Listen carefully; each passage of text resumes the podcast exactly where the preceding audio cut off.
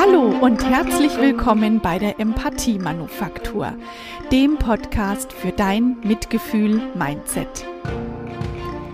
Ich bin Manuela Amann. Ich bin Ergotherapeutin und Empathietrainerin und ich begleite dich super gerne auf deinem Weg zu mehr Empathie und Mitgefühl in deinem Leben. Ich liefere dir jede Woche eine Portion Empathie und ich lade dich ein, daran zu wachsen und daran groß zu werden und die Empathie in deine Welt zu bringen. Ich träume gerne mit dir von einer Welt, in der wir wertschätzend und achtend aufeinander zugehen, egal welche Hautfarbe, welche Meinung oder welche Interessen wir besitzen. In der heutigen Folge knüpfe ich an die vorangegangene Folge an. Es gibt diesmal wieder keine Empathie. Hallo, ich begrüße dich bei der Empathie Manufaktur. Ich knüpfe gleich an die vorige Folge an. Keine Empathie. Wenn du die vorherige Folge noch nicht gehört hast, dann hör sie dir noch an, denn jetzt geht's gleich weiter mit weiteren Beispielen, was keine Empathie ist und ich bin mir sicher, auch äh, du wirst ein, zwei, drei Beispiele finden, in denen du dich erkennst. Und ähm, die kannst du dir dann notieren, aufschreiben. Und am Ende der Folge werde ich dir ähm, ein Drei-Schritte-Programm mit an die Hand geben, wie du diese Floskeln ablegen kannst. Und bestimmt wirst du das ein oder andere Mal überrascht sein, ähm, wo man, wo du denkst, ah, ich hätte gedacht, das ist doch total freundlich, das ist doch total nett, wenn ich sowas sage. Und ich hätte gar nicht gedacht, dass das wirklich gar nicht empathisch ist. Ich habe mich genau anders gefühlt. Und ja, da lege ich jetzt gleich weiter los. Ähm, ich knüpfe an die letzte Folge an. Und ähm, das erste Beispiel von heute ist Lösungen liefern und Ratschläge geben. also jemand hat ein Problem und ähm, meinetwegen jammert der auch ein bisschen rum deiner Meinung nach ein ähm, bisschen übertrieben oder so. Und dann, naja, da hat man dann eine Lösung und einen Ratschlag parat.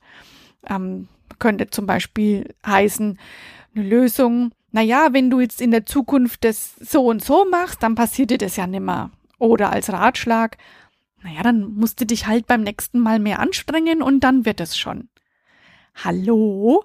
Das ist einmal drauf geklatscht.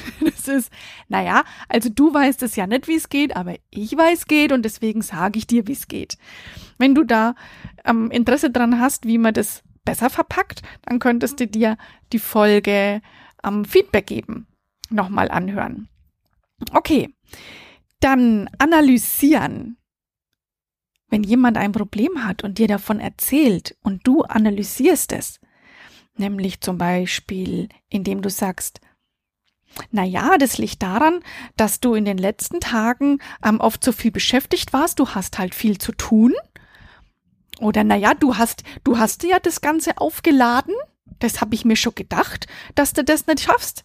Mit solchen Sätzen baust du eine Mauer auf zwischen dir und dem anderen. Der fühlt sich ja abgelehnt.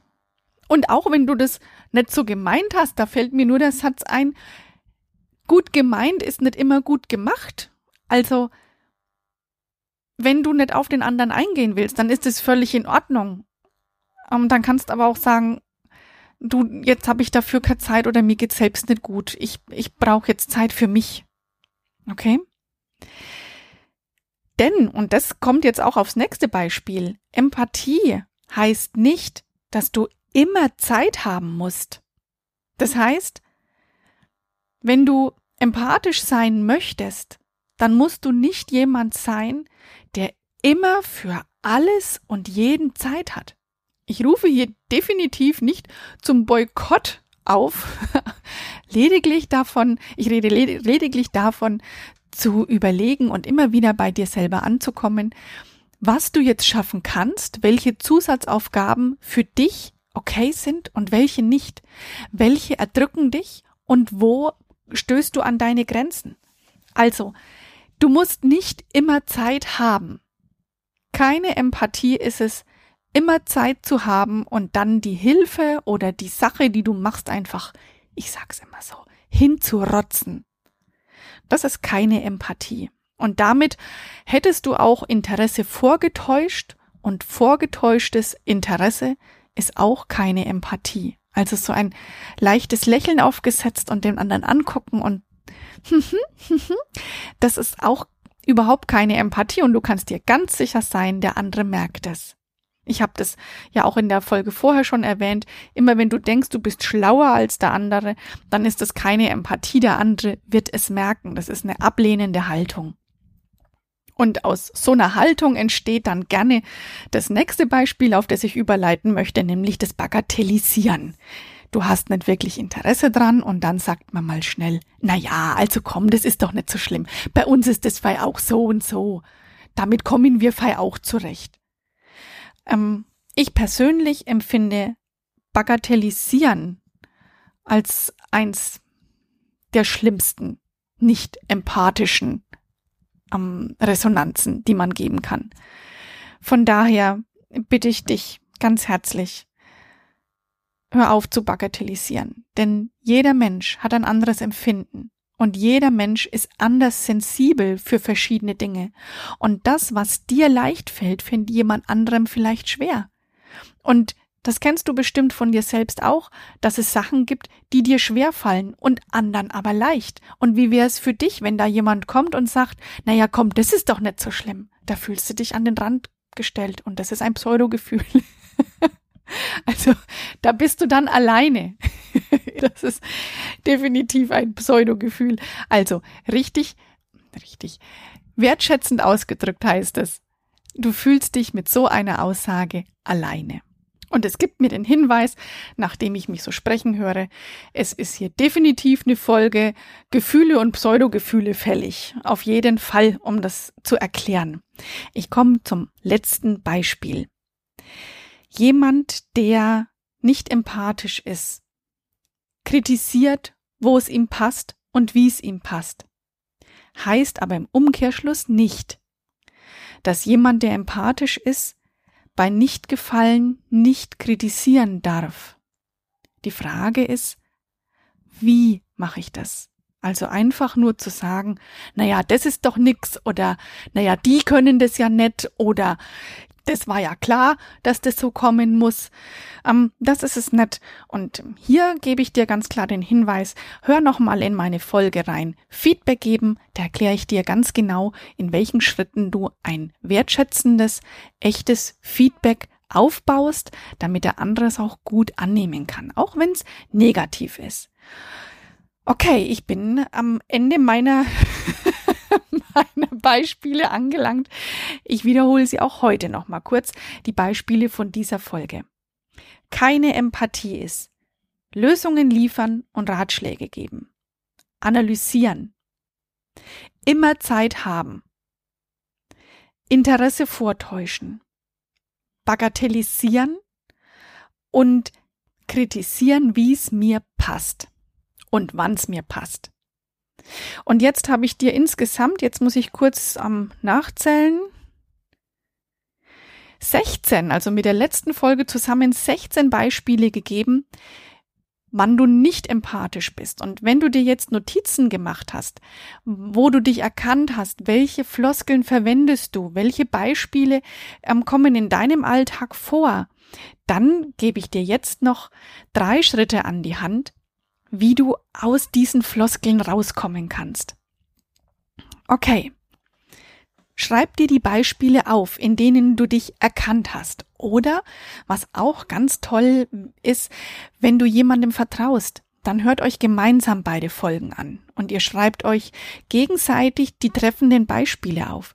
Manchmal sieht ein anderer mh, mm, die dich eher in dem Beispiel, weil er dich da erlebt und du empfindest es ja gar nicht so negativ wie der andere. Also wenn es jemanden gibt, dem du vertrauen kannst und wie, wenn ihr wertschätzend auf Augenhöhe miteinander umgehen könnt, dann wäre das eine ganz tolle Variante. Und dann, ja, dann kommt die Arbeit. Dann werde dir deiner Floskeln und deiner Sätze, in denen du nicht empathisch bist, bewusst. Setz dich hin Schließ deine Augen. Und sag dir deine Nicht-Empathie mehrmals vor. Stell sie dir vor, denk drüber nach, deine Sätze, in denen du nicht empathisch handelst und die Sätze, die du nicht mehr aussprechen möchtest. Und damit wirst du dir deines, deines Denkens und deines Sprechens bewusst. Und da lass dir ganz viel Zeit dafür. Mach dir ruhig eine Musik an und komm immer wieder auf deine Sätze zurück. Und danach wirst du sehen, jedes Mal, wenn du in deinem Tag nun genau diese Sätze denkst und so alltagsmäßig die raushauen magst, dann werden sie dir richtig bewusst und du kannst dich für eine andere Reaktion entscheiden. Mit anderen Worten, du machst den Raum zwischen Reiz und Reaktion größer. Und genau das ist das, was Empathie ausmacht, den Raum zu vergrößern, um dann bewusst zu entscheiden, wie reagiere ich jetzt und was sage ich jetzt. Eine Pause ist immer gut. Die gibt dir noch mal kurz Zeit, um dich zu sammeln. Und dann reagiere empathisch. Frag nach. Sammel Ja-Antworten. Komm auf Augenhöhe. Bleib bei dir und nehm den anderen an. Und dann kannst du vielleicht auch das Bedürfnis des anderen entdecken, was der jetzt braucht und du kannst es benennen und dann wirst du sehen, wie bei deinem Gegenüber die Augen anfangen zu leuchten und dann schafft ihr dieses unsichtbare Band zwischen euch der Empathie, was dich wachsen lässt und euch beide näher zueinander bringt. Und das funktioniert auch übers Telefon. Das funktioniert auch über den PC, über Skype und Teams und, und Zoom. Das funktioniert. Es funktioniert tatsächlich. Ich habe es schon mehrmals ausprobiert. Und das heißt nicht, dass ich in jedem meiner Momente empathisch reagieren kann. Gleichzeitig jeden Tag ein bisschen mehr. Und heute hänge ich wieder eine, ein Zitat ans Ende der Folge. Und das Zitat, das kommt heute von mir. Es ist meine Definition von Empathie. Empathie ist Ruhe im Kopf, Entspanntsein im Gesicht, Liebe in den Augen, Freude im Ohr, Eleganz im Herz und die Gewissheit, dass jedes Bemühen um mich selbst und um andere glücklich macht. Und so wünsche ich dir einen wunderbar empathischen Start in deine Woche. Schreib dir deine nicht empathischen Momente auf, werde dir bewusst darüber und streich sie ein für allemal aus deinem Wortschatz. Wenn du Führungskraft bist oder Abteilungsleitung und möchtest gerne für dein Team ein zweitägiges Empathietraining haben, dann melde dich bei mir. Ich denke, so Corona-konform über den Sommer hin ist das gut möglich. Gleichzeitig ist es auch online möglich. Das ist gar kein Problem. Habe ich mittlerweile getestet. Ich bin gewachsen und habe ganz viel dazugelernt. Und ich freue mich, wenn wir miteinander in Kontakt kommen, ins Gespräch kommen und wir voneinander lernen, miteinander wachsen und miteinander eine großartige Zukunft kreieren. Hab eine gute Woche und bleib definitiv gesund. Wir hören uns nächste Woche kurz vor Weihnachten wieder. Alles, alles Liebe, deine Manu.